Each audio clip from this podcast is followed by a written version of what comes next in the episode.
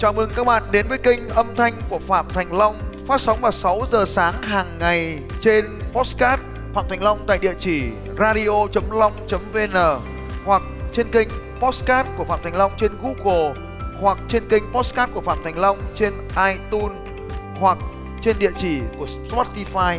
Hãy tìm Phạm Thành Long trên các kênh âm thanh này vào lúc 6 giờ sáng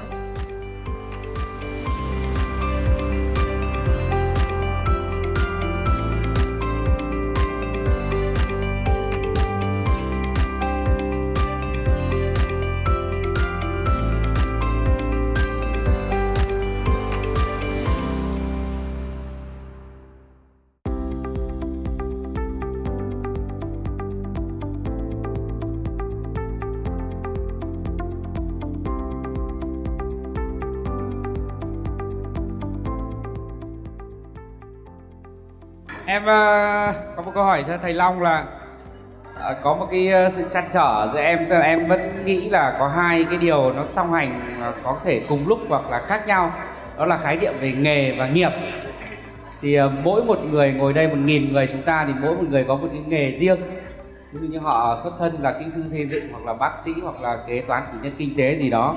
Thì vừa nay trong cái khóa học từ ngày hôm qua đến đến ngày hôm nay thì em có có hai cái, cái tư duy tức là một là làm theo cái mình đam mê và hai là làm theo cái thị trường cần. Thế nhưng lại đặt ra câu hỏi là ta có thể tự tạo ra thị trường. Thế như thế là tự nhiên mình nghĩ ra được một cái suy nghĩ là nó nó luẩn quẩn nó chưa thoát ra được cái cái cái cái việc là làm theo cái đam mê hay là làm cái thị trường cần.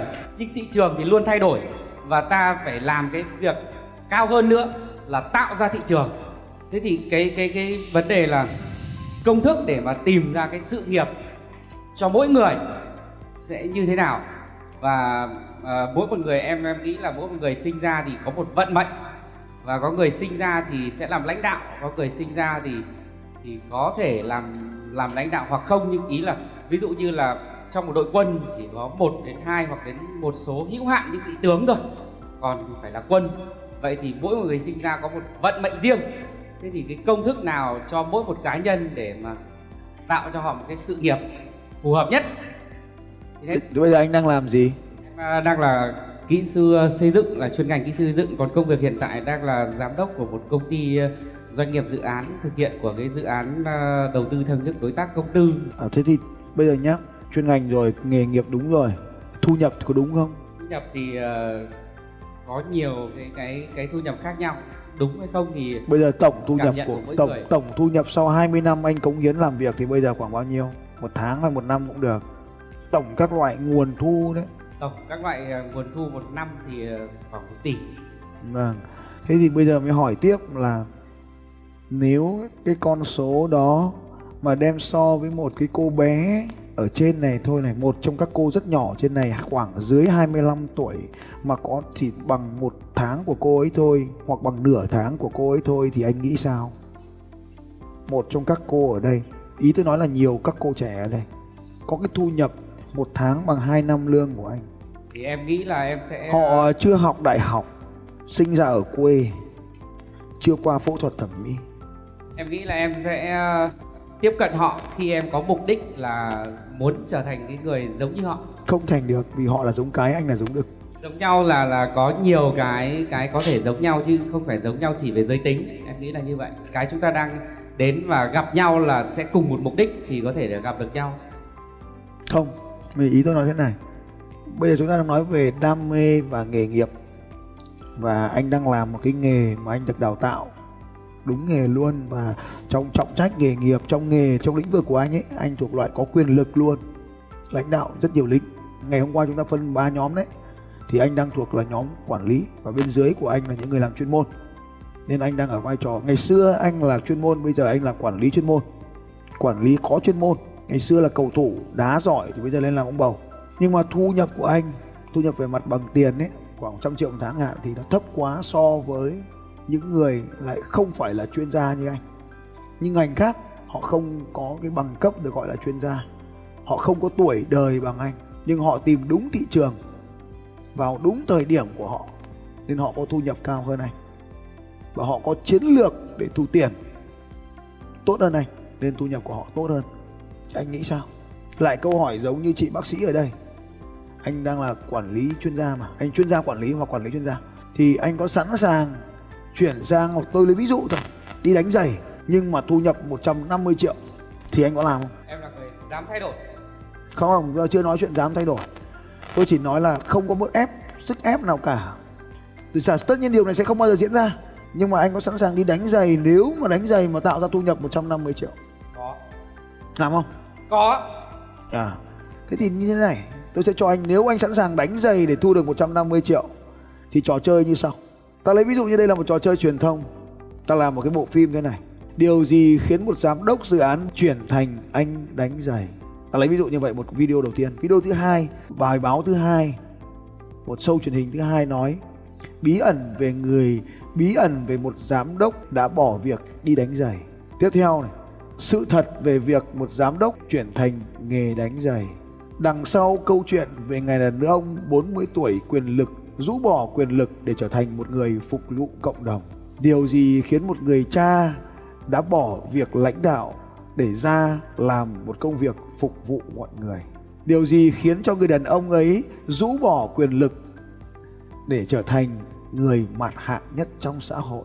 Đấy mới chỉ là tiêu đề thôi. Và một loạt báo đăng ở bên trên trước mặt anh có một cô quyền lực với báo lắm. Nhờ báo là báo đăng, toàn triệu view và anh có khoảng độ 100 triệu view anh sẽ trở nên nổi tiếng gần bằng lãnh đạo ngành của anh ngày xưa. Ông ấy có chiến lược rất rõ ràng đấy. Video phát xin mời. Xin chào mọi người, tôi là Minh Dày. Chắc mọi người vẫn nhớ đến tôi vì tôi là một người cửa hẹp uh, kinh doanh từ về hè. Tôi bán dây nâng visa ở đường giải phóng. Sau à, uh, 4 năm kinh doanh thì hiện tại tôi làm chủ sở hữu của 8 cửa hàng từ đồ ra. Tại sao tôi có thành công như vậy? về cơ bản là gì? Trải qua 4 năm kinh doanh, tôi hiểu ra vấn đề là làm thế nào để phục vụ khách hàng tốt nhất, làm thế nào để cho khách hàng vui vẻ và hài lòng.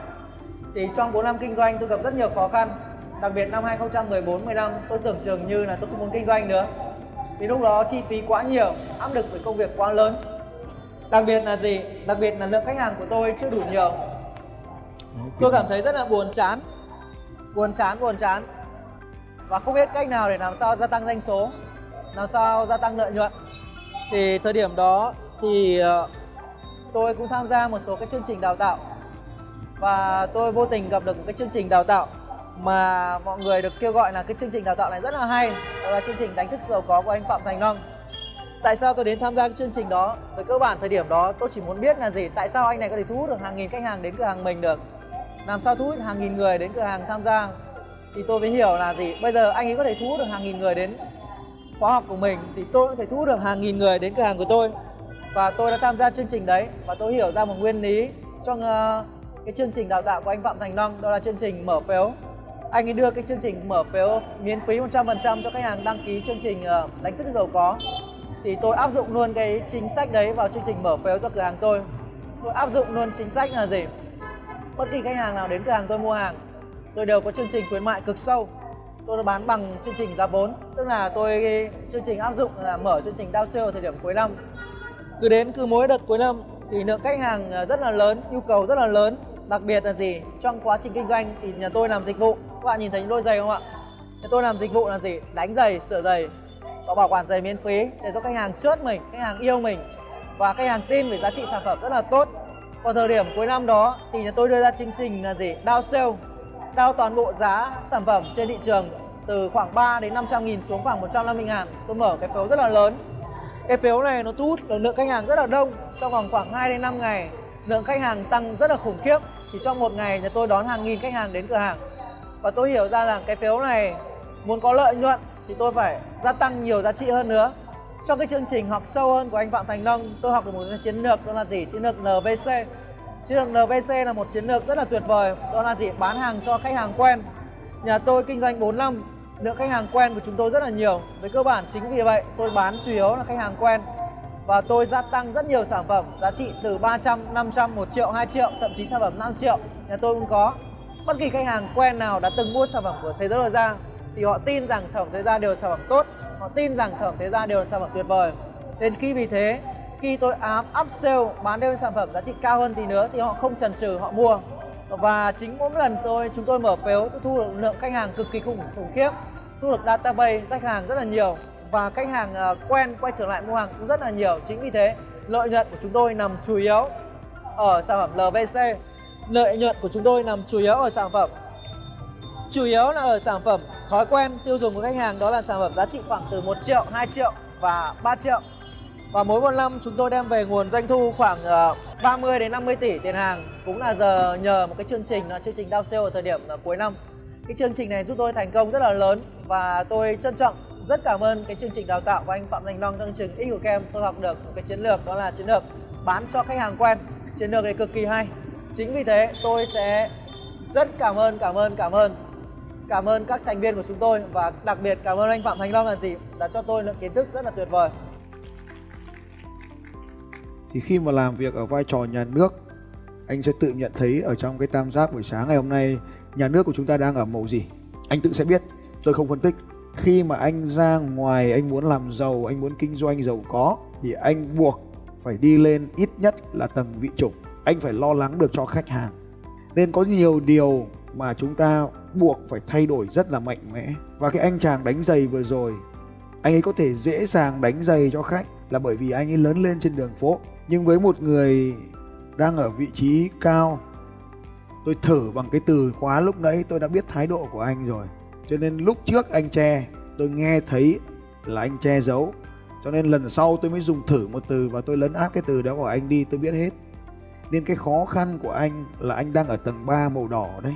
Nên đi lên được trên, một là phải nhận thức được, hai là phải rất dũng cảm. Đấy là lý do mà khi anh muốn rời khỏi cái công việc của mình để đi làm một công việc mới thì tôi luôn nói rằng là những người trên 36 tuổi, cái việc này phải rất cân nhắc.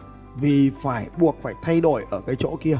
Và ở trong cái sản phẩm kinh doanh của doanh nghiệp bên ngoài thì nó không có những lợi thế của nhà nước. Nên buộc chỉ còn một thứ để có thể cạnh tranh, đó là dịch vụ. Dịch vụ là thứ duy nhất mà anh có thể dùng để làm cạnh tranh. Sản phẩm của anh tốt, ngày mai bên kia làm tốt hơn và thậm chí trong thị trường chúng ta phải kinh doanh cùng một sản phẩm. Tôi lấy ví dụ như tất cả mọi người cùng bán điện thoại di động. Sao cái hãng điện thoại di động đó là lớn nhất? Bởi vì dịch vụ khách hàng của họ tốt nhất. Nên làm dịch vụ khách hàng thì lãnh đạo là phải đi trước. Anh không đánh giày cho khách, không ai đánh giày cho khách hết. Nên cái anh đó, anh ấy đánh giày. Anh ấy làm mẫu vậy thôi, nhưng toàn đội của anh ấy sẽ đánh giày tiếp và chúng ta biết rằng vị kỷ là muốn mọi người phục tùng mình, không ai muốn đi phục vụ người khác cả. Nhưng sang vị chủng là muốn tất cả mọi người được ngang bằng, được cùng một quy luật. Nhưng lên tầng cao hơn của vị chủng là mong muốn được phục vụ người khác. Anh sẽ thấy tại sao những doanh nhân triệu phú họ lại chạy loanh quanh trong hội trường này tại ba ngày ở đây. Vì họ rèn mình cái thói đi phục vụ. Ở nhà mình phục vụ nhân viên ấy là mình vẫn cầu thị nhân viên cho mình tiền. Nhưng ở đây toàn là những người lạ, không quan hệ gì cả, không có bất kỳ một sự ảnh hưởng nào lẫn nhau. Họ đi phục vụ để cho những người này yêu quý họ. Đấy là thách thức rất là lớn. Và đấy là sự rèn luyện. Thoát khỏi đây, họ lại có thể ngồi xe đẹp hơn xe tôi, nhà đẹp hơn nhà tôi rất nhiều lần. Quân đội của họ có thể lớn hơn quân đội của tôi nhiều lần. Nhưng ở đây họ lại khom mình xuống, như bông lúa chịu nặng hạt, chứ không bao giờ chịu làm đồng đồng lép mà ngỏng cao đầu. Trông họ vậy, nhưng họ đang rèn luyện đức tính phục vụ nên tôi nói với anh, ở đây, nghề nghiệp cũng tốt, nhưng khoan bàn về việc đó. Nhận thức được điều này là cực kỳ quan trọng. Và chỉ bằng những hành vi nhỏ, tôi thay đổi từng người từng người từng người một. Mỗi một người sẽ có một bài thuốc riêng, tùy theo vị trí, công việc, cũng như nhận thức của họ. Anh thấy, phần lớn tất nhiên không phải lúc nào chúng ta cũng ở ổn định một màu đâu. Ví dụ làm việc với lãnh đạo cấp trên, có khi anh lại chuyển sang màu xanh nhưng về nhà với lính, anh lại màu đỏ. Có thể trong lớp học này anh màu xanh, nhưng về nhà với con, có khi anh lại quát, không biết. Ví dụ thế. Có người tử tế ở đây, nhưng mà lên taxi quát tài xế, nên là trong cuộc sống của chúng ta, không biết ai là ai, cho nên tốt nhất cứ gặp ai, anh hôm qua nói. Người quan trọng nhất là người ngồi cạnh mình, cho nên được phục vụ ai, thêm một ngày được sống, thêm một người bên cạnh ta được phục vụ. Thế là mình đã lên màu vị chủng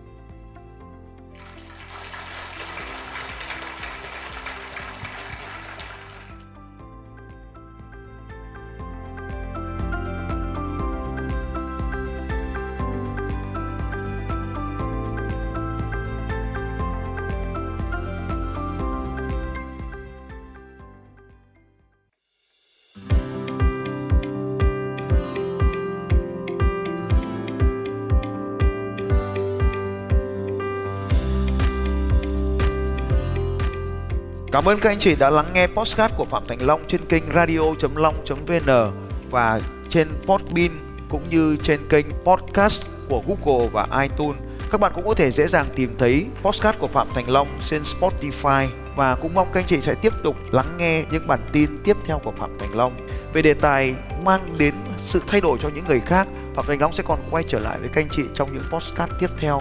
Nếu hôm nay các anh chị có bất kỳ câu hỏi nào, hãy đặt câu hỏi cho Phạm Thành Long trên bằng việc comment ở dưới postcard này. Hẹn gặp lại các anh chị vào sáng ngày mai lúc 6 giờ sáng.